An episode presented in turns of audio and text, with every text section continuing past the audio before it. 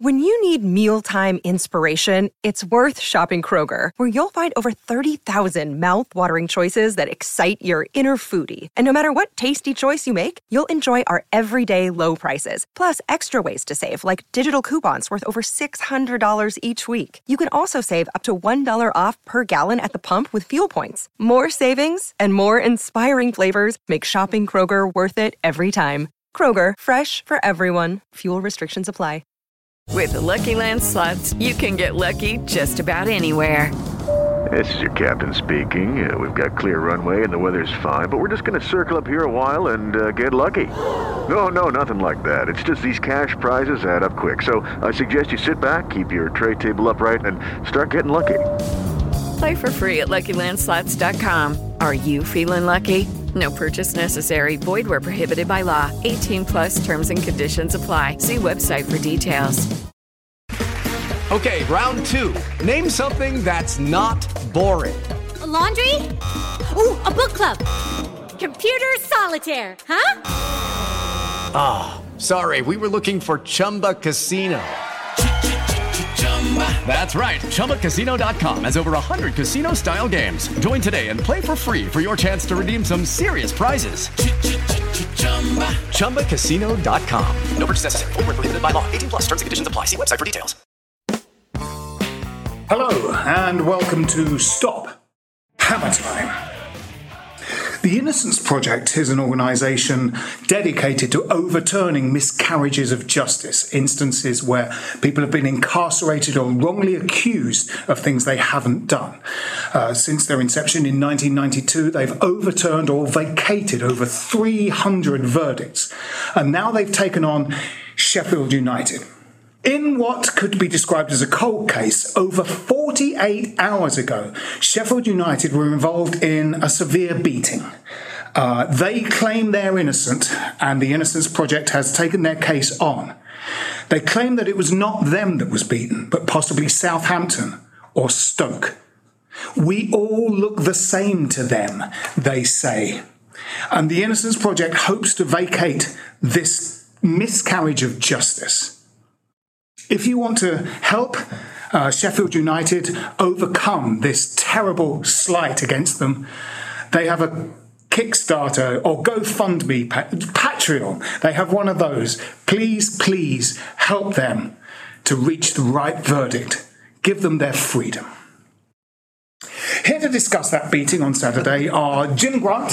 Uh, good evening, good evening. Everything all right, Jim? Yes, very good indeed. Thank we you. went to that game. We did, we did. And afterwards we, did. we went and did a music we did pub a music, quiz. A music pub a music quiz, pub yes. quiz in yes. Down, in Down, where you're where from. I, where I'm from. Where you live. Yes, not the county Down. No. no we, didn't, we didn't go from no, no. Down to no, the village of Down. All of the questions in County Down would be about Van Morrison. And um, we, yes. In fact, there was one question the, about Van the, Morrison and we didn't know the answer. Yes, that's true. Yeah, we didn't know the answer to the question about Van Morrison, yeah. uh, because it was about his later work, yeah. nineteen ninety-five. Yeah. Who here knows the Van Morrison nineteen ninety-five song that became the the, the song of the peace agreement? Yeah, something like that. Did yeah, you know it was, that? Seemed, it was like a, the song of the of, of the Northern Ireland peace agreement. Oh yeah. No, no one knows. No, no, we didn't. Also here this week, uh, Pete Harcourt is with us. Good evening, Phil. Pete, you were there on on Saturday. I was indeed. Very good result. It was. Very good was. result. Uh, we'll get into that in a minute. Also, it is a, a founder, member of Stop Hammer Time. There at the very first broadcast we did, myself, Jim, and Pete Ward. Good evening. Hello, Pete. How are you doing? Very well. Good. Um, so, we played Sheffield United on Saturday and we beat them two nil. Now, to open proceedings, I'm going to say the atmosphere is quite flat.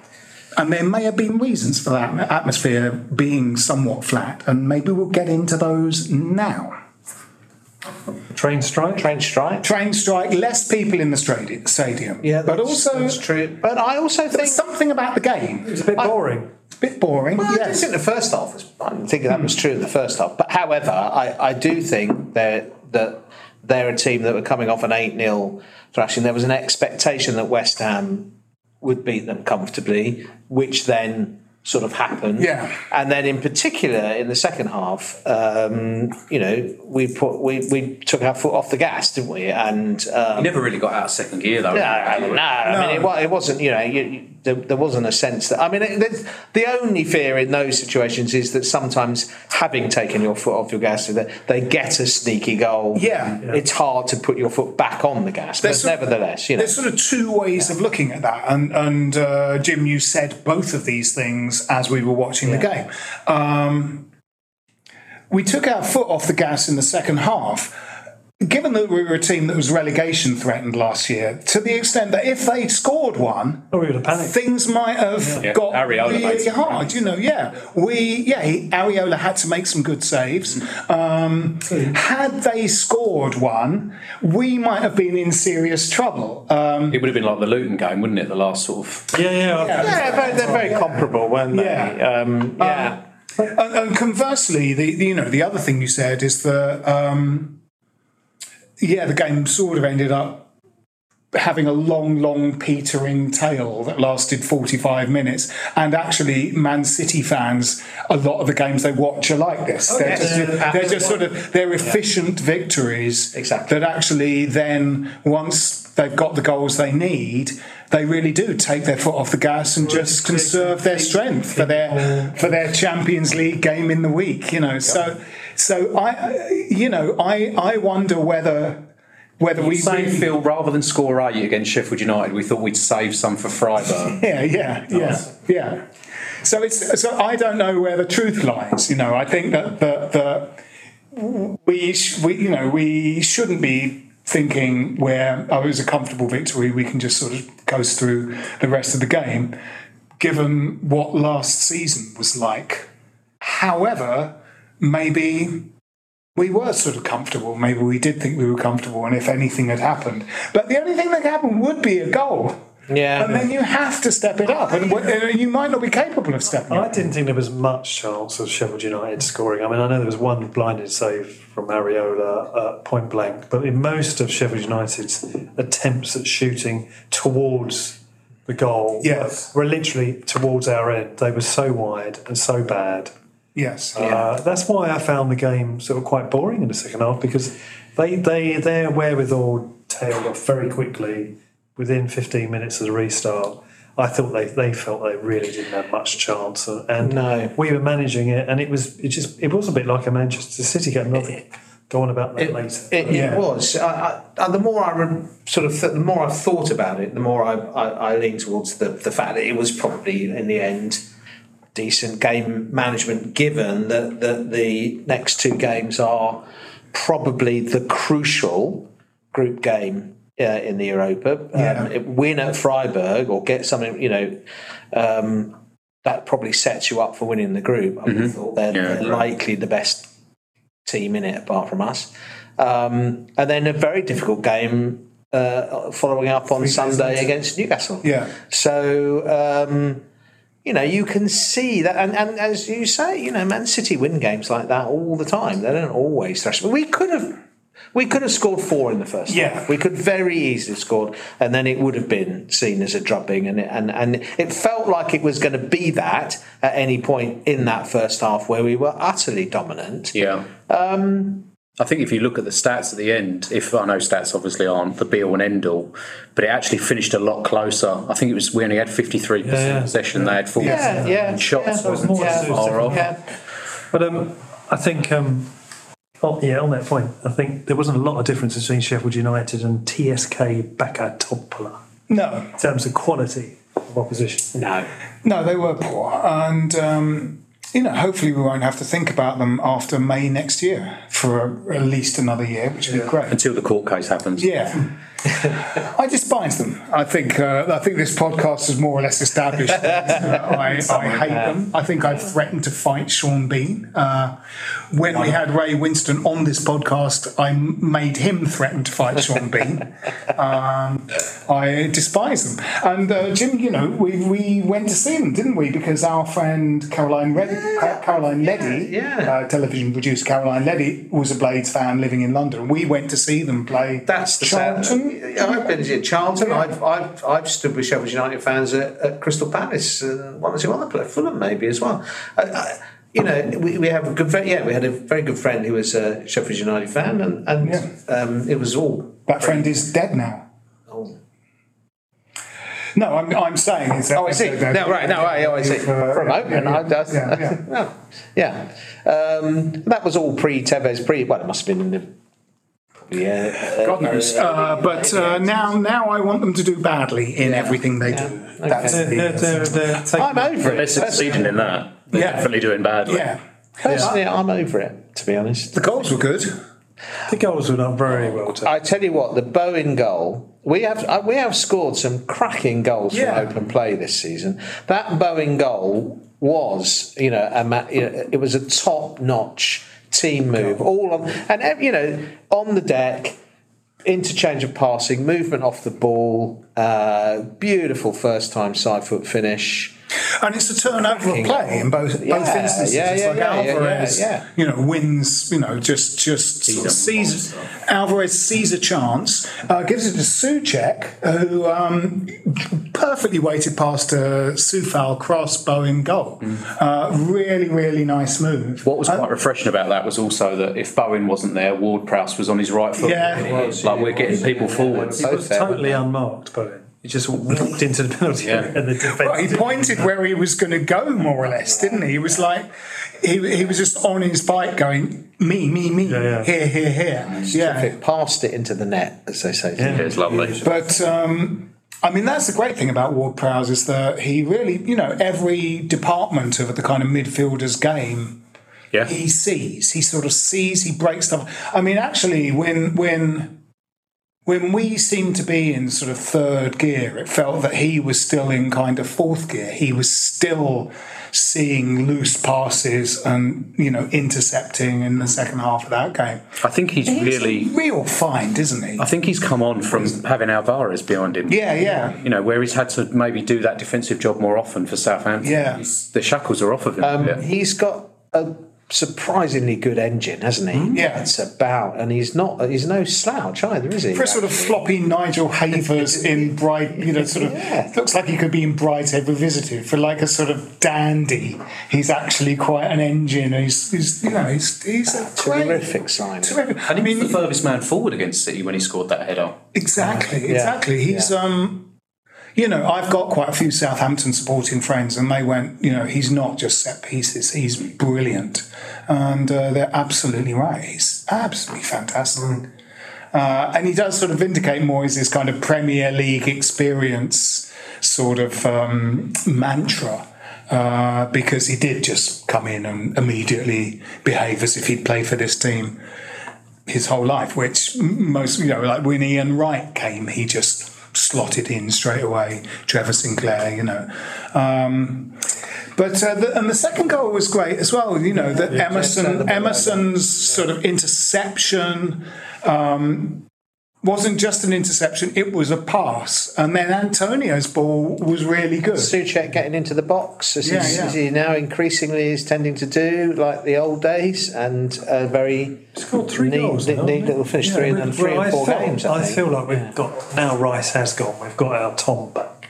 Definitely. Yeah. You yeah, have to fun. say he had a very good game. Now it's interesting because we have been really banging the drum that, that yeah. he's probably the one that should make way for a midfield of Paqueta, um, Ward-Prowse, and Alvarez, uh, allowing another attacking player, a Kudus to, or a, or a Benrahma, if you're so so inclined, um, to play.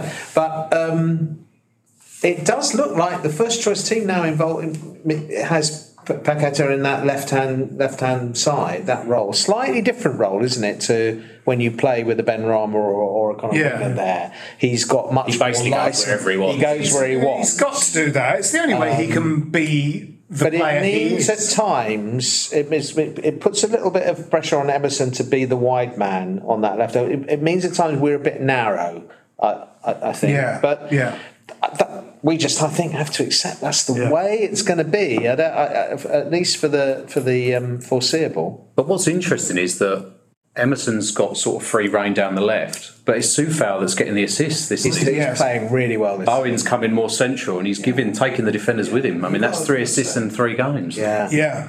Both the Czechs have been really good. Yeah, so back on it again. Yeah. yeah. yeah. Well, I mean, you know, the, the, the obverse of that is that our sort of shittiness in the first half of last season, their loss of form was yeah. a huge part of that. Yeah. Both Soucek and Coufal. Coufal clearly because of that, you know, recovering from that operation he had, which was like a hernia, what was it? Yeah. Something, you know. Coufal, wasn't it? Had the operation. Certainly had, yeah. He, oh, I thought I said Coufal. I think it's a Soucek. Oh, anyway, oh, well, yeah, it means Coufal, yeah. It took a long time. Yeah. Coufal, you know, was sort of really bad, and people were going, he's rubbish, we should get rid of him. But in fact, you know, the funny, I mean, the funny thing about last season was that people were going, why, why did Moyes stick with those guys? Uh, and then was sort of vindicated, but possibly very late in the day. But that is Moyes. Moyes is incredibly conservative and slow to change. So, you know, fifteen points before Christmas, twenty-five points after Christmas, because the form of Coufal, Soucek and Bowen mm-hmm. came back, essentially. So the same players played. I mean, obviously, I think the manager of one of the kind of, you know, the Sky teams would go, right, I'm going to play, you know, Grealish instead of you, Phil Foden, because you've had a drop in your form. Uh, Moyes sort of feels he can't do that. I think he might be wrong mm. because Vlasic, you know, sort of was ended up sort of being forced out of the team by getting no game time, and you know, you hope that the same doesn't happen with Kudus. In an interview with the Evening Standard, Moyes says that Kudus they see as a number ten slash central midfielder. Or a striker. Or a, or a centre forward. They don't see him as a that's wide. Where I was wondering. That's interesting. Yeah. I wonder. And he definitely played centrally against um, Lincoln. He played as a kind of num- number ten. Mm-hmm. Well, that's where he started. Um, so. Um, In his little cameos, though, he looks fantastic. Oh, they're, they're, he looks each really game, like there's been a mazy, thrilling run, hasn't there, so far? Yeah. He's uh, got that low centre of gravity. Yeah. yeah. Really strong with it as well. Um, Special mention for Aguerd as well. Yeah, good, really good. They yeah, were wonderful yeah. block he got. Oh, yeah. That block in the second really half was fantastic, wasn't it? Yeah, there is a sort of, you know, with. Um, And I mean, essentially, it can only really be based on the uh, um, Europa League game. There's a huge amount of love for uh, Mavropanos, and I think that's right. He was great in that game. But it doesn't mean he immediately displaces uh, Aguerd. Funnily enough, the, the, the, the, the more injury-prone Zuma feels like kind of, you know, he, he might come in to sort of give him a rest or... That's yeah, more likely because they're the two right-sided players, exactly, and yeah, yeah. and Aguerd are the left-sided. Yeah, he makes a really good point yeah. there that when uh, Ogbonna got injured when he did his knee that time, and we had to play two, Dawson and Zuma, both right-footed, mm. who weren't as good centrally anymore. Hey, just, just slightly off the track here. Now you mentioned Craig Dawson. Did you see him against Man? Yeah, it's brilliant. I mean, absolutely had Haaland in his pocket. But that's um, you know, sniff and, and, and Dawson made three. Incredible blocks and a clearance off the line. He's brilliant. Yeah, he's superb. Well, he'd still be here if he didn't want to live for yeah, the North. He yeah. was, you know, it's completely pragmatic reasons he left the club. He didn't, there was no falling out, nothing. Yeah, he's terrific. But I think um, Mavropanos looks like he looks, a looks like yeah, Craig Dawson. Really like possibly, possibly sort of um, quicker. Yeah. And Craig Dawson. Yeah, there's some pace there. Yeah, he's got some athleticism, you know, about him. Yeah, yeah, I think he's he's he's sort of going to be great. He used to be a striker, didn't he? I think they said he did start as a really? yeah, yeah. So he could finish. Oh, I like the idea. Oh, a bit like yeah, his sort of YouTube show reel contains one or two thunderbolts from distance. Yeah, right. He can strike a ball. I like he's, as you yeah. say, he's very fast. I like the idea of a centre forward being converted into a centre half. I always thought Andy Carroll should become should have become a centre half in the latter stages of his career instead of playing for the likes of Reading or. Wherever he is now. Well, occasionally uh, Harry Redknapp would, when, when the team was down to the bare bones, it's down to the bare bones, would play Ian Pearson. Yeah, I was going to say the other way round, yes. But did he actually play to Harry yeah, Ian Seeley up front in a game? Uh, yes. yes, yes, famous. Goalkeeper. Yes. Played the goalkeeper yes. up front. Yeah. Yeah. I think I was yeah. there for that one. I think he was making yeah. a point, wasn't he? Yes. um, but, yeah. But, um, yeah, so it, it was a... It was a it, It was a it was a weird game. I mean, I think that you know, I mean that that the foot off the gasness of the second half sort of quietened the home fans, and part of me is sort of thinking in a sixty thousand seater stadium. I mean, I guess Manchester City, you know, they get on such a kind of addictive jag of winning every week. They, in a way, don't mind how they win, you know, because because you know by Christmas they've had sort of fourteen wins or something, you know, and and and so there's just a kind of party atmosphere, but. Um, Part of playing in a sixty thousand-seater stadium, I've always felt the kind of sort of enterprising, mm. enterprising football rather than soak it up football um, is, is what you have to play. You have to play to entertain a kind of huge a num- number of people in a big bowl. You know, you can't play like nineteen nineties Bolton Wanderers no. or Tony Pulis's yeah. Stoke, even though you might end up, you know, a solid ninth in the season. That football will eventually kind of silence it's a, your fans. Yeah. yeah, it's a difficult one because, in in a way, um, you know, what you saw what you saw on Saturday was not the negative football that a lot of you know people criticise Moyes for one one way or another. Um, it was about controlling a game and thinking yeah. about the game in the context of other games that you've got. So it was like kind of, in a way, it was big team mentality to a certain extent, yeah. wasn't it? Yeah. Um, and you can't have it. You can't have it both. I mean, you know, in the end, if you're going to be a successful team and you're going to Um, you know, regularly beat the teams in the bottom half of the with, with some ease, the bottom mm. half of the league. Um, you are going to get games where there isn't that jeopardy or that intensity that is what makes it exciting to, yeah. to watch a game. You know, um, nobody wants a relegation fight, but they often contain much more exciting games. Yeah, yeah, they? yeah. You know, because there's that tension and that and that. There was a really interesting interview with um, Bilic uh, last week. And he was talking about the first season at the at the new stadium, um, and he said about you know if you'd have interviewed players about oh you're going to Upton Park on Monday night, they'd have been dreading it. Oh God, we've got to go to Upton Park on Monday night. Mm. So we moved into that stadium, which is normally that sort of stadium mm. for top four clubs. Yeah. Players were like, this is amazing, this is unreal. Fans were like, God, this is phenomenal stadium, and we didn't have the squad to match the stadium. No. So he said in some ways he actually, the first season, although it wasn't great, they stayed up. He's quite proud of that season because of the adversity they had of moving in now, the fans being against it, the players that they had. Displaced and, and, community, and it was, yeah. and no one felt really comfortable no, with it. it. Wasn't. We also had the most appalling transfer window that summer. Of, and, you know, all five players he signed were absolute dog shit. Dreadful. Um, Dreadful. We eventually, we lost money on a lot of that. Uh, there, so was that, there was that too. And, he, and I think Bilic was a great national coach, but has not really had any success in, at, at club level at all yeah. since. I mean, that one, the, the, the last season, that, that you know, that, that emotional season, that uh, with, with with some of the loan players we had and mm. and and Payet firing, you know, it was, was it just all bloody brilliant, wasn't oh, it? Was God, a it was amazing, thrilling, yeah. thrillingly good season, you know. Um, And then, yeah, then it did fall to turn to, turn to, yeah, turn to dust, really, didn't it? You know, you know I still, I'm going to raise it again. But uh, Bilic going and do, doing that punditry uh, for the Euros. Euros that year, I, that immediately sort of sent, you know, a shiver down my spine. It's like, what are you doing?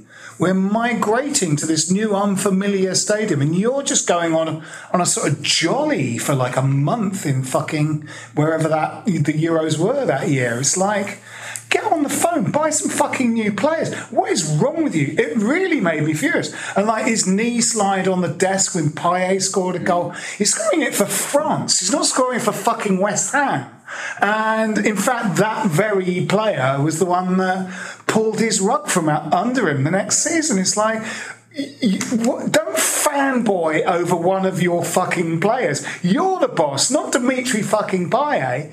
And um, you know, and that bunch of that shower of Jonathan Caleri, Gökhan Torre, Faguli, uh, Ashley Fletcher, the Swiss guy, Fernandez. They were just Nordfight. awful. Nordfight. Awful. Yeah. The most, they were like championship standard footballers, all of them. Faguli, I thought, was the only one that tried. He was okay. He was but, well, but. he was the one that when we're shit, I'm going to try. So when he came on, because he quite often came on, he ran Marlon Harewood like at the other team's goal. At least yeah. he fucking tried, he, and went on to have a you know the, the rest of his career in Turkey. Exactly. I don't know where he went back. He you know he was a good player. I, think. I, I still remember him sort of standing aside and waving Andy Robertson uh, uh, through just for, for Hull City. That away game, just the most appalling piece. oh, do, do, do come, do come and score. Well, just make yourself at home in our penalty box. Yeah, please yeah. score against us. Um, but you know, this week coming up, we have uh, you know partially. It's funny that um, I slightly thought that. Um, Soucek playing in the game against Lincoln for I think ninety minutes might yeah. sort of might have hinted at resting him for the weekend where we might see a you know a Kudus uh, Kudus based front three and then uh, Paqueta, Ward-Prowse and Alvarez behind them. Nope, plays the whole game on Saturday. I think yeah, he's, he's, he's his favourite player, but he works him like a like a sort of Victorian child in a factory. Yeah. It's like on sixteen-hour days. It's with uh, Antonio, really. I mean, he yeah. could have been given a rest, taken off at half-time or subbed after ten minutes in the second half because he was clearly flagging. Yeah, and it, and it really showed with the one chance, golden chance we had in the second half when. I think it was was it Benrahma cut the ball back to him and he, yeah yeah it didn't and seem to notice didn't, didn't he realise he wasn't ready wasn't ready yeah yeah no I mean I still I still it's when your team it's when your team can't score that you're in trouble. And you know last season I'm really really conscious of like we have scored thirteen goals in four, in in seven games. Uh, and that's a very good rate, nearly two per game. But I still, I, I still want to really know that that hoodoo is over, that we can't score goals because I, I you know, I, you're just dead in the water if you can't score, mm. dead in the water. And um, uh, so, so I still, I still feel I want that kind of Bowen, Antonio, Kudus front three to like start a game and see how they can get on, see how they get on, because this Kudus guy has got to sort of feel like he's the future, because he does feel like he's young. He's literally young mm-hmm. compared to, you know, I think you know, Vantonio's like thirty-two, Three. he's twenty-three. Yeah. It's like he's the kind of. Um, the opposite of uh, Antonio's age. He's, you've got to say that someone is the future, and you've got to sort of embrace the fact that someone on his last game for, for Ajax scored three goals, then scored two in the international break, then came to your team, and you go, well, I, I don't think he'll settle in. It's not which is just, it's, just, it is, it's looking like it's going to be, you know, Antonio will have to displace rather than Soucek. Yeah. And, and, and Soucek's, what's it, three and four? Um, And he's, and he's, as we said, looking yeah. good. So um, I've seen Paqueta get a little bit frustrated with Antonio in the last oh, couple of I have. Yeah, yeah, yeah, yeah, yeah. Squared one to Antonio and then he, he bumps up on it. He had a great chance just to slide. Paqueta made, made a yep. great run outside him where he had that shot that went wide. He just was that against Manchester City? That was, that no, was, this was his match, was yeah. Oh, yeah. Paqueta was just um, turned around. As oh, yeah, no, there was, you know, there's one where he literally yelled at him. I think Man City, maybe. I think it was Man City. Right. Yeah. Where, where, like, he put, uh, you know, just put it absolutely... on a plate. On a sixpence for him to score. And he just miscontrolled it and just first touch too heavy. And he just yelled at him. Just, you know, what do I have to do? What do I have to do? Yeah, I mean, I think... it must be very frustrating to play with a player like Antonio. Oh, I, I, you know, I can remember Antonio and Allaire sort of as a front two. Allaire is just assist City for Antonio to put it in the net. In the net. Nothing comes back from Antonio to him. Just, there was a, there was there was a two-yard pass in the penalty area uh, to Allaire to tap it in. Antonio managed to kick it one yard. managed to under-hit a two-yard pass. There was an identical opportunity. Yeah. We were charging through. Antonio had the ball. He had. T- I can't remember. He had players on his left and his right. He took it on and he blasted it. I think straight at the goalkeeper. Yeah. Yeah. But then for all those, it, yes. It, yes. for all those, yes. you can remember the amazing interchange of passes that led to the Paqueta's goal against Liverpool last mm-hmm. season. Mm-hmm. You remember his really clever assist for yeah. uh, Soucek's equaliser against Spurs. You remember his amazing bullying the centre half and then sliding the ball through for Bowen at Lyon. You know, there yeah, are yeah. he can do that, great things. I, I think mean, the thing about him, so hit and miss. The thing about him, if you are if you are a sort of very pragmatic football manager. The, the thing I think about Antonio, and, and you know, I do like him. He does do great things, and he is a kind of um, he's a wild card, but we can only afford sort of one wild card. Yeah. That's partly why I don't think Benrahma, who doesn't have enough end product, and Michail Antonio, who doesn't have enough end product, can be in the same team. The the thing about Antonio is that he does cost you points. When he's not getting you points, yeah. he gets you points, but there are times like, you know, just those twice against Palace, that sort of just cross, just dabbing it bafflingly to the goalkeeper in the dying minutes of the game, who kicks it up to the pitch and then Palace score a goal. Twice. He did it twice. You know, it's like, just kick it out of play. Mm. You know, you, you literally gave the ball back to the opposition and they scored. Why did you do that? Is it, is that... A square ball to yeah. Andre Ayew against, I think, Swansea. I keep bringing this example up. But, I mean, they're just running up the pitch parallel to each other. Uh, he's just got to kick it two yards to Andre Ayew. He just kicks it straight at... I think Lucas Fabianski, Fabianski yeah. as he's lying on the deck, just kicks. He goes down. He's even gone down. He could dink it over Fabianski, but he just kicks it into his midriff. Mm. Tamely kicks it into his midriff. Two yards to his right is Andre Ayew, completely unmarked.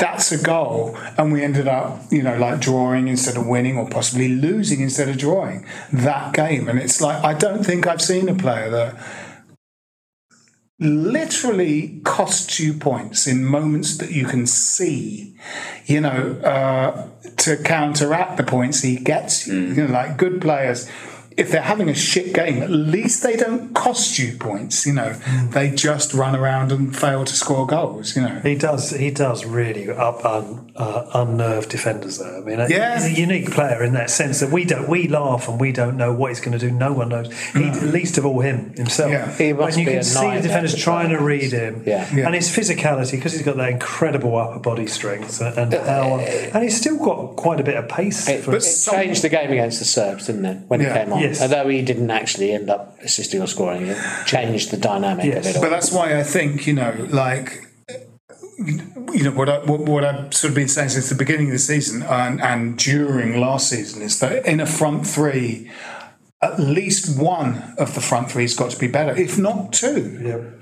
You know, and Benrahma, Antonio, and Bowen. Bowen's the only really good one. Yeah. You know, the the other two are like sort of mavericks. You can only have one maverick in the front three, you know, like. Yeah. But it's the, it's the chaos that makes football a very enjoyable sport. Yeah. You know, I was, I was going to talk about this before. You know my hatred of Manchester City and they're boring. I, I think they're really boring to watch because it's almost like they've cracked the code of football. Mm. It's like an algorithm that can will just destroy you. They will keep the ball, they'll hold on to, they'll have seventy-seven percent possession, maybe more, and they'll just wear the opposition out, come towards your penalty area. And even if it takes them forty-five, fifty, sixty minutes, they will eventually find a small gap in your penalty area and score and win. And then there'll be two, three and up. And then there'll be twenty-five minutes being having to be played out for everybody. Mm. There was a really good article in the Sunday Times yesterday about this guy called Tony Muniz, who's um, the owner of... Uh, Union Saint-Gilles, the Brussels team, who have now made it into the Champions League or from being a third division team, and his relationship with Tony Bloom, the Brighton owner. And he, he this guy, Tony Muniz, is a sort of number cruncher, a sort of a, kind of a whiz kid, and he joined a company called Starlink, which was which is Tony Bloom's uh, which is Tony Bloom's betting algorithm system. And he he is a data geek, so he he he started you know registering assists and throw-ins and kicks and stuff, building up data, and went into this business in a big way. And he said, actually, I, I made note of it, that um, in you know the whole thing about data in America, American sports is with with um, it's like the Moneyball, Moneyball, yeah, Moneyball was in basketball and baseball. Analytics have driven efficiency to the point of making the game boring. Yeah, everyone is playing the same way. Everyone has figured out the things to do and the things not to do. And in baseball, they've worked out that bunting is bad, which is bunting, if you don't know what it is, yeah. I looked it up, it's where you just literally, instead of hitting the ball really hard a long way out of the field, you drop it in front of you and just tap it. It's like tip and run. And instead of going to the first, it's like the way we play rounders at school. Sorry, let's explain that to me. Bunting. Sorry, you were supposed to be speaking at the same time. Bunting is literally, instead of really hitting the ball very hard, which is what yeah. you try and do, yeah. it's literally tapping it. Right. A few feet in front of you, so you run to the first base, and whoever's on the first base gets to second base. Second base, yeah. So they work out that that's kind of not a great way to win a game. Uh, uh, stealing bases is bad, um, and if you want, uh, if you want home runs, and, and if you want home runs or get struck out, do you know what baseball fans hate? Home runs and strikeouts. What really fans really want is the running between bases, the throws coming in, and the chaos.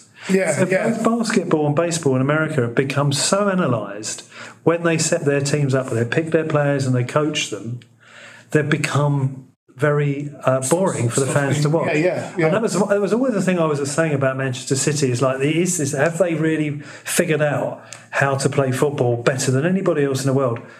And if that started to become somehow was duplicated, I know you see a lot of teams trying to play. But I think, but, but, but, but, but I think football become I mean, completely dull and boring. I mean, I think no, before Pep, you know, like Mourinho was considered to be sort of very boring. But like Mourinho's just, I think the players' skills, you know, when there is Edin Dzeko and there is, you know, Zola and you know, I know they probably. These people might not have played under Mourinho. Drop but you know, you, you've got you've got people that are entertaining to watch in a system that might be kind of. You know, a bit sort of flat. So actually, you know, if you if if you know if you if you were to subscribe to an idea that Moyes Moyes ball is boring, actually our two goals on Saturday were really well crafted goals that required sort of skill and talent. You know, uh, and I mean, I guess that is the thing about those sort of Mourinho, people that are saying that. You know, Pep's cracked the code, Mourinho's cracked the code, is that they have teams with, like, skillful players that are entertaining to watch. Well, Manchester City not only have a team of uh, uh, world-class players, they've got a second and yeah, a yeah, third team. So, yeah. I mean, that's sort so of probably do more about things it. That are easy on the eye, you know. Yeah. Kevin De Bruyne and Phil Foden will do things that are kind of easy on the eye. And I think... You know, Paqueta, Paqueta's like, you know, little things he does are worth the price of the ticket. Yeah. And you go, you know, it's great that he's playing for us. It is, you know, it is very ironic that because of like uh, the the, the, um, the resurgence of Czech international Thomas Soucek, Brazilian international Lucas Paqueta now has to play in an unfamiliar position to it, accommodate sure, Thomas yeah. Soucek coming back into yeah. some form. Brazil's central midfielder Lucas Paqueta has to play in a position he doesn't really want to play in. Um, you know, I think football's saving grace is it's so difficult to score in football, and a lot of the a lot of the games your your your comments about basketball for us are very easy to score, isn't it? So basically, most attacks should end in a basket. Yeah, in basketball. Well, the basket should be now. Uh, yeah, they should have put it further up. fifteen, yeah. eighteen feet in the air now. Smaller than the ball. Smaller than yeah. Um, Smaller than. And I think that means it's very difficult. You, it, however good you are and however dominant you are, as you know, the game against Wolves showed with Man City, that you are going to come up against times where you don't just get that yeah, yeah. space in yeah, the box. Absolutely. You don't quite, you quite win. You know, they we beat Sheffield United comfortably two nil. I watched the game against Man City, and Sheffield United, admittedly, they were at home, but um, they were very unlucky to lose against Man City, and, and Man City huffed and puffed and could not break them down. So for most of the game. And, uh, you know, to take the Rugby World Cup, which uh, there are so many games in that cup where where the, where the team that is better simply steamrollers the other team. So there are games that are finishing ninety nil and seventy nil. Yeah, yeah. Um, that doesn't happen. That equivalent thing rarely no. happens at a football World Cup, yeah. where Saudi Arabia can beat Germany and, and, yeah. and those shocks come, because it's so difficult to score a goal, and one goal can can and you then you can you can defend one, one goal lead. Yeah, it's no, yeah. Football margin. Is a very bulletproof sport, isn't yeah. it? It's yeah. like you know, rugby. Rugby needs tweaks to its rules yes. all the time yeah. because you know I don't know. People sort of seem to find ways of sort of bending the rules to cheat, so they sort of stop that, and then you know like scrums collapsing and all that sort of bullshit, uh, whereas football stays fairly consistent all the time. And when you think there are ways to dominate it, that doesn't that sort of doesn't happen. You know, there was that period when um, sort of in the nineties, early noughties, when um We re- we remarked on it, didn't we? That, that sort of championship teams were actually beating Premier League teams in the F A Cup with skill.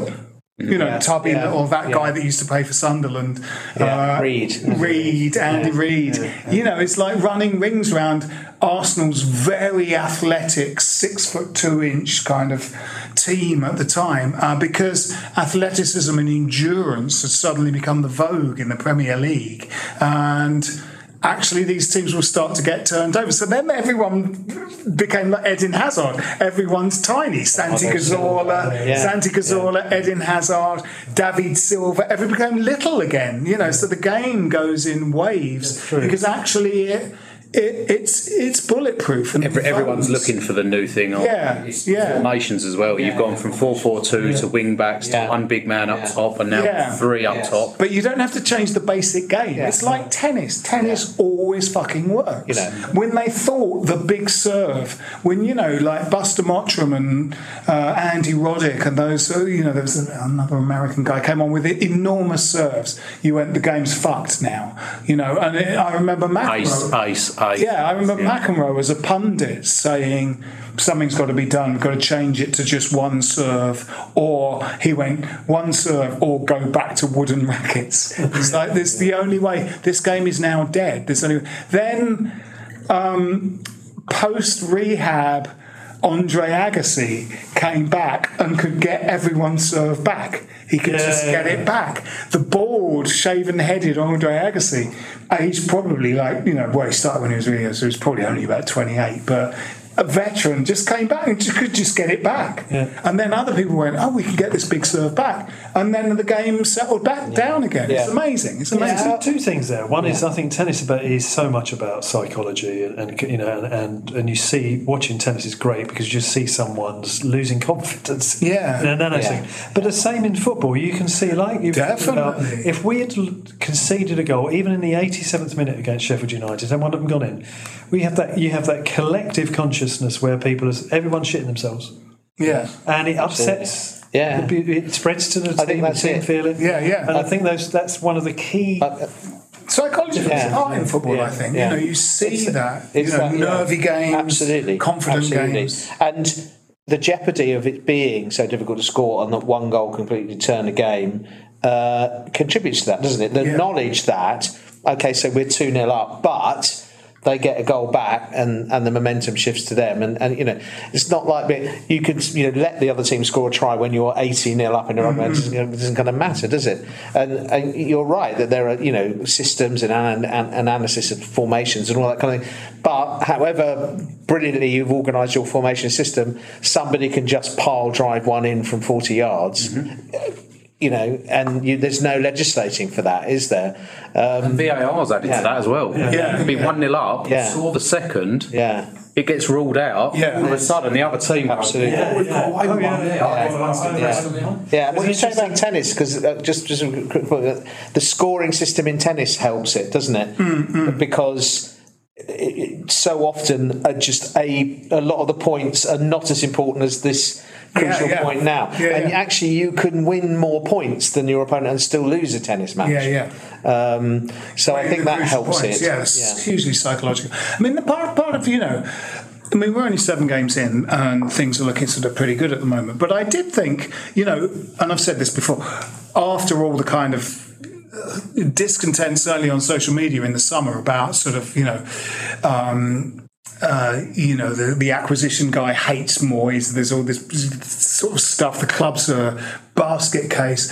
When we got to Bournemouth a little late and I went, we came up the stairs and the game had started. And you looked at the players and you went, the last thing these guys did is win a European trophy. And and they the game was, you know, already underway. And I sort of thought, oh, Soufal's playing well. Yeah, Soucek's playing. Yeah, so it's good. And you went, this is a good outfit. This outfit should actually intimidate, you know, two-thirds of the teams in the division. They got, you know, got Lucas Paqueta, James Ward-Prowse plays for them now. He didn't in that game. But, uh, you know, it's actually Bowen is like probably the most kind of informed striker in the league at the moment. It's like... Well, you um, said, Phil, we had Watkins. fifteen points by Christmas last year or by yeah. the World Cup. Got thirteen, thirteen already. already. Yeah, yeah, exactly. Totally different start to the season. Taking our foot off the gas. Well, with City losing, we're back in the title. Well, the next, the next two games are... Uh, the most interesting acid test of the season so far, aren't they? Because they are, they're not against the, the, the traditional top three or four, but they are against teams that are challenging mm-hmm. yeah. for that top four, five, six. Technically, they're they're they're direct. They're the most direct rivals now we have, probably along with possibly Brighton. You could you could chuck in there, mm. um, uh, Newcastle, Villa, uh, and I think that, you know, whatever we get out of those games might be might be a clear indication of where we're we're headed long term. Yeah, yeah. Season. I did.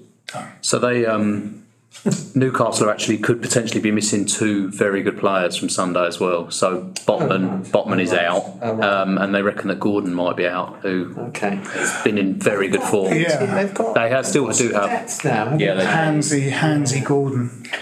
Yes, uh, yeah. But they've got a few injury problems. They've got Joe Linton. Joe Linton's injured, well. yeah, and I think there's yeah, a couple yeah. of late fitness yeah, tests. So one or two injury problems. And what's name's out, isn't he? Um, Harvey Barnes is out for months. Harvey Barnes is out for ages. Who's their? Um, are they travelling on, on Wednesday? Who have they got in the Champions League? Do we know? Do we know? Uh, they have. I think. No, they must be at home because they, they travel to Milan. P S G, isn't it? Yeah, yeah. P S G at home. Yeah. Welcome, Kylian. Okay. Welcome, Kylian Mbappe. Yeah, yeah. Come down, big market. They've got, they've got an extra day. Umbappy is like a word designed for people from the northeast to say. Umbappy. Umbappy. Me bappy. Uh, yeah. Bappy, big and bappy. Before we talk about uh, Freiburg and Newcastle, uh, we should mark uh, a very special occasion that occurred yesterday in West Ham's history, which is the thirty-somethingth birthday of Ricardo Vaz Te, uh, one of the great... great West Ham players, up there with Bonds, Brooking. Um, for me, he's he's he's one of he's just a, both Jim and I uh, coincidentally looked at his uh, show yeah, of watched, goals on YouTube goals, today. Yeah, yeah. They're fucking great. Mm. They're great. Yeah. Really, really, you know, again. Like Ravel, Ravel Morrison's period with West Ham, it was like wrong manager, right player. You know, it's like. Uh, Vaz Te, once once we got into the Premier League and he san- signed Andy Carroll, uh, it was difficult for other strikers to get into the team, and like Sacco, I mean both Sacco and Vaz Te um, were riven with injuries. Vaz Te had big injury problems. Shoulder was I think sort of yeah. followed him for the rest yeah. of his career after he left us, you know. Um, You know, he had problems, but uh, he was a really good player, Vaz Te. Yeah, was it the hat-trick against Blackpool? Brighton. Oh, Brighton. Brighton. Yeah. The overhead scored field. Against Blackpool. Yeah. Scored in one, one of those games. One that he smashed in that seemed to just... It's completely... It went yeah. through the goalkeeper. Yeah, really, didn't yeah, it? yeah. Um, yeah. Where yeah, did he go to? Where did we... Did anybody remember where he went off to? Well, he went to Turkey for a while. Uh, he came... He played for Charlton... Uh, after he left us. I think he might have gone to Turkey from us and then right. came back and played for Charlton. Played for a couple of Chinese teams. Oh. Uh, yeah. yeah. Uh, you do love him, Phil. And then he went... Back, you really do love yeah, him. Yeah. And then he went back to the world of jazz funk. Yeah. Absolutely. Absolutely. Yeah. Oh, what a play. He was a great player. He's one of those, you know, like, it's, it was a shame both for Vaz Te and Sacco that they sort of struggle with injuries so much, and also actually with a manager that, that you know, when uh, Andy Carroll played, were just displaced. Yeah. Um, he's he's know, forever going to be a cult hero, isn't yeah. he? Yeah, we yeah. should, for the sake of balance, remind ourselves that it is also the great Sir Trevor Brookings' birthday today, I believe. Oh, is it? So, today? seventy-five. Not as good as Vaz Te, though, was he? Oh, today's day. Wow. Fits today's his boots. Yes, Sir Trevor Brooking. Yeah. Uh, there's a player. There is a player. There is a player. You know, fantastic. What a footballer he was. Um, and did get enough love from England. You know, unlike Bonzo, who didn't. Brooking. Yeah, you know, he did. Maybe not enough games for England, but... Um, yeah, yeah, well, I wonder how. About sixty? Played about sixty yeah. times for England, something like that. That maybe, fallow maybe English not even England that. Period, wasn't it? It was, a, yeah. it was an era where we wouldn't... I mean, part, one suspects, though, that it helped that Greenwood was the manager for, for yeah. part of that time, wasn't it? And, um, you know, knew how good he was. Um, yeah. Yeah, I yeah. remember he scored the goal in that game in Hungary, where, which got stuck it where the ball got in stuck. The stanchion. Mm-hmm. It was the first time you really heard the word stanchion said out loud. Because yeah. whoever the commentator, David Coleman, whoever the commentator was, kept saying stanchion. Like, st- stop saying stanchion all the time. Um, but yeah, Vaz Te, you know, he's a real cult hero for me. Um, Samasiabu. He scored the goal that got us promoted. Absolutely, and what a goal that was. Happened right in front of us, obviously. Uh, yeah. Away fan second half. But, uh, and, and, you know, from our steep angle, it looks like he's hitting it over. Yeah. But it's not. It's in the roof of the net, and you're like, fucking hell. I mean, you know, that's one of the great, great celebrations. Oh, yeah. God, you know. That was a great day. Absolutely brilliant. Fantastic, yeah. Um, you know, Soucek in the home tie against Seville... Yes, yeah, but ex- like it, yeah. the, took the roof off that fucking stadium when that yeah, goal went yeah, in, yeah. and Bowen in Prague. Yeah. I mean, that was. I'd have loved to have been there, wasn't there? I'd love to have been there for, for, for Pablo in Alkmaar, though. That, yeah, that was, yeah, that, that yeah. was another. I was jumping around my living room. You'd have been fighting them as they came up the stand. Yeah, well, yeah. Um, I'd have gone low though. I'd have gone, would have yeah. gone high. Would have set a keys in your hand. Yeah, low. When you say low, do you mean you'd be at the bottom of the stairs instead of the top of the stairs, like Nosey? Uh, no, well, possibly. You'd, uh, you'd, have, you'd have put a kind of velvet rope up and said, do you have a ticket to run up the stairs? I would have done. People, people who want to be punched by Nosey, uh, queue on the left, guest list, queue on the right. People that want to meet Paqueta's wife on the right, people that want to be punched by Nosey on the left. Um, but yes, we are going to play um, mid-table Bundesliga Freiburg. Yeah, you know, they're like though. ninth or something in that division. They're they're above the team that knocked us out of the Europa League last time. Mm. They're above mm. Eintracht Frankfurt, so I think that is going to be. Do you think he'll change all eleven again? No, I, well, I oh. doubt it. I bet you Soucek plays. Um, yeah, Soucek. Um, I think obviously Fab, Fab Fabianski looks like he's the he's European Cup goalkeeper. Mm-hmm. Uh, he play that defence. I suspect Kara might play it right yeah. at right back. Yeah, and I'm sure right uh, Ogbonna and uh, Mavropanos will play. But, uh, but Cresswell's injured, so but he wants something really out of that, doesn't he? I mean, I think Johnson was all right at yeah. Lincoln. I mean, but it's a bit of a bit. They are. I mean, you know, they're tough. They're tough. So, so I mean, it feels like he.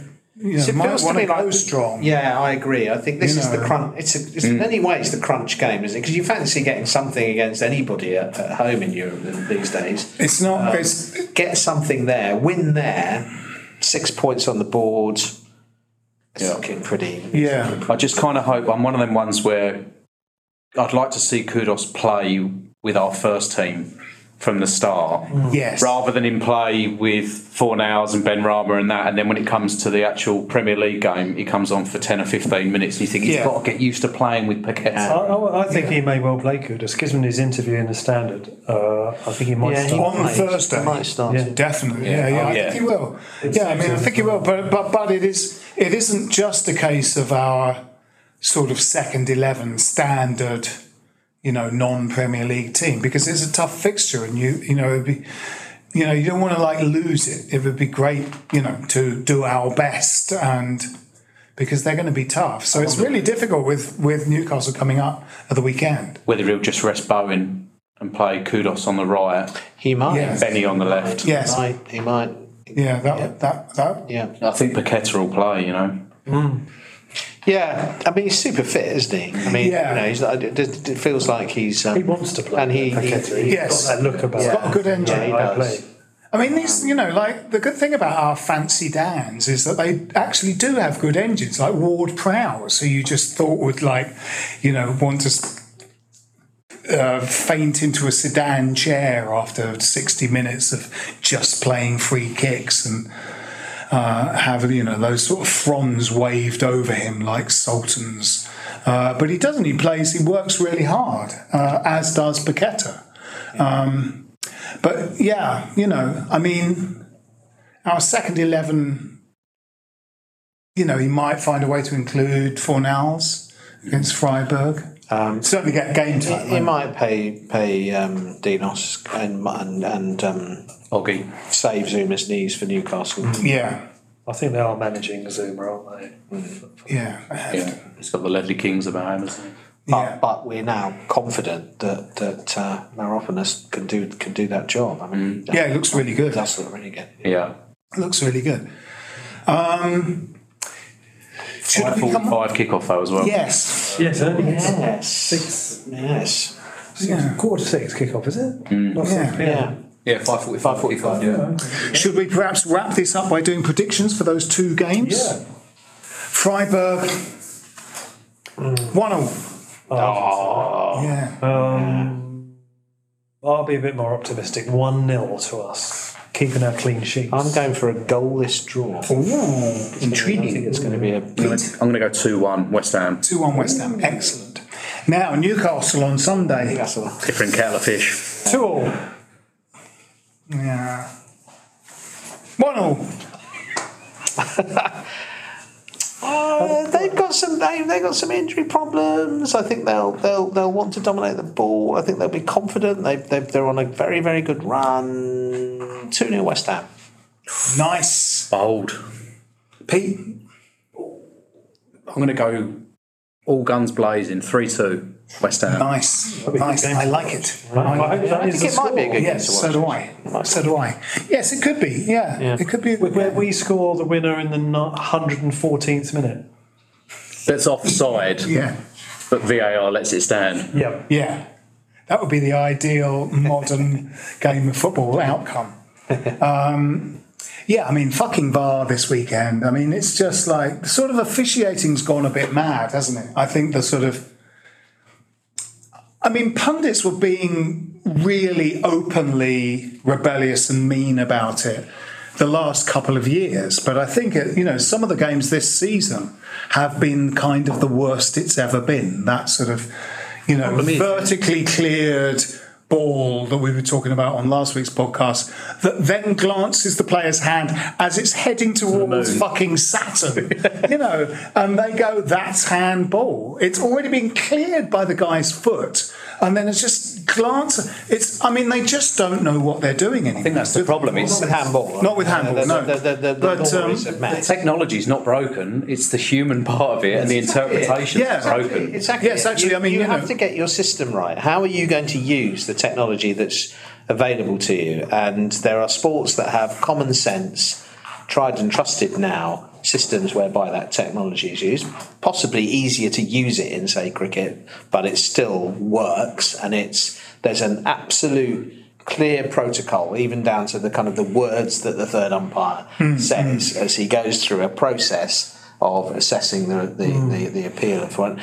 And and um, it's a mess. It's a mess. If if if the person who's reviewing in the V A R thinks the wrong field decision is a different one to the one that's actually yeah, that's going. Right. That's a massive system fuck up, isn't yeah, it? Yeah, because it's just overturning a clear and obvious error. Yeah. And what it's become is like someone in Stockley Park goes, I disagree with your decision. Yeah, just disagreement. And you like go, well, that's just a ship of fucking fools then. Mm. You know, that happens, you know, like in in in my field of work, sort of writing scripts is is what will sometimes happen is the uh, you've got two ideas about how the script could develop. So what someone, you know, at the top goes is, well, let's develop both scripts. And you go, no, let's make one script really good, because we go all the way with two scripts. You're like, well, you've got to fucking film one of these things. There's someone going, could we just have all the ideas mm. in this thing? And then when they go,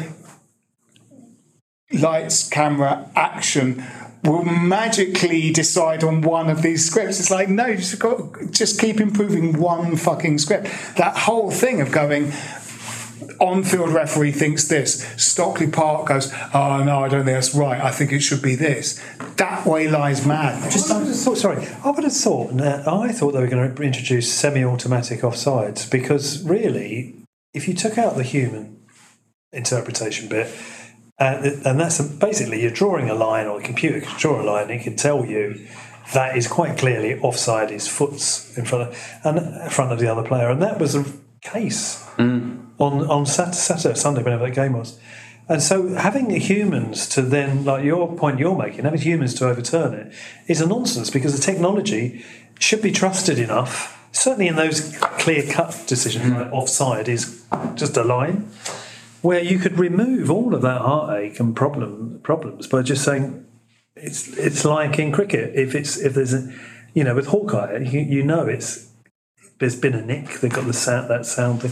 So uh, I think they, I don't think they they got they're using the technology correctly. No, it's very strange. I mean, there was a game, I don't know whether it was last season or two seasons ago, where there was a decision, we scored, and four minutes later we had had. Was it handball? Was there offside? Was there a free kick involved? And in the end, the goal got disallowed because it touched Antonio's shoelace on the goal line. Yeah. But yet, in some of those games, they're making a decision in five seconds. And you're like, what's going on here? Why has one decision taken you four minutes and the other one you've made a decision in ten seconds? I just don't understand it. I think those those kind of, you know, those line those vertical lines from shoulders to the ground on those kind of replays that you see on Match of the Day.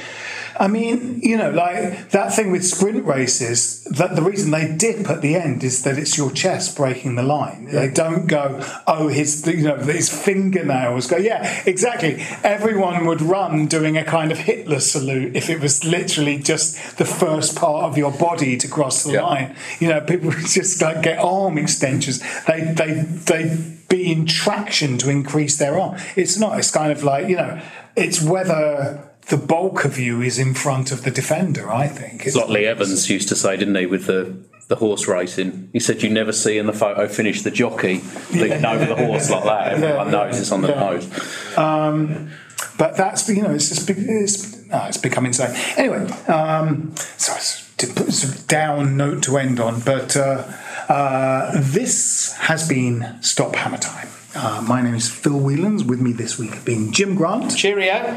Pete Ward. Goodbye. Pete Harcourt. Thank you for having me. Come on, you irons.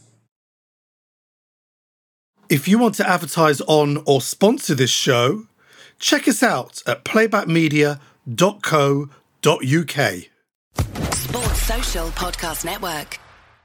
Hey guys, it is Ryan. I'm not sure if you know this about me, but I'm a bit of a fun fanatic when I can. I like to work, but I like fun too. It's a thing. And now the truth is out there. I can tell you about my favorite place to have fun, Chumba Casino. They have hundreds of social casino style games to choose from, with new games released each week. You can play for free anytime, anywhere. And each day brings a new chance to collect daily bonuses. So join me in the fun. Sign up now at chumba casino dot com. No purchase necessary. V G W Group. Void where prohibited by law. See terms and conditions. eighteen plus.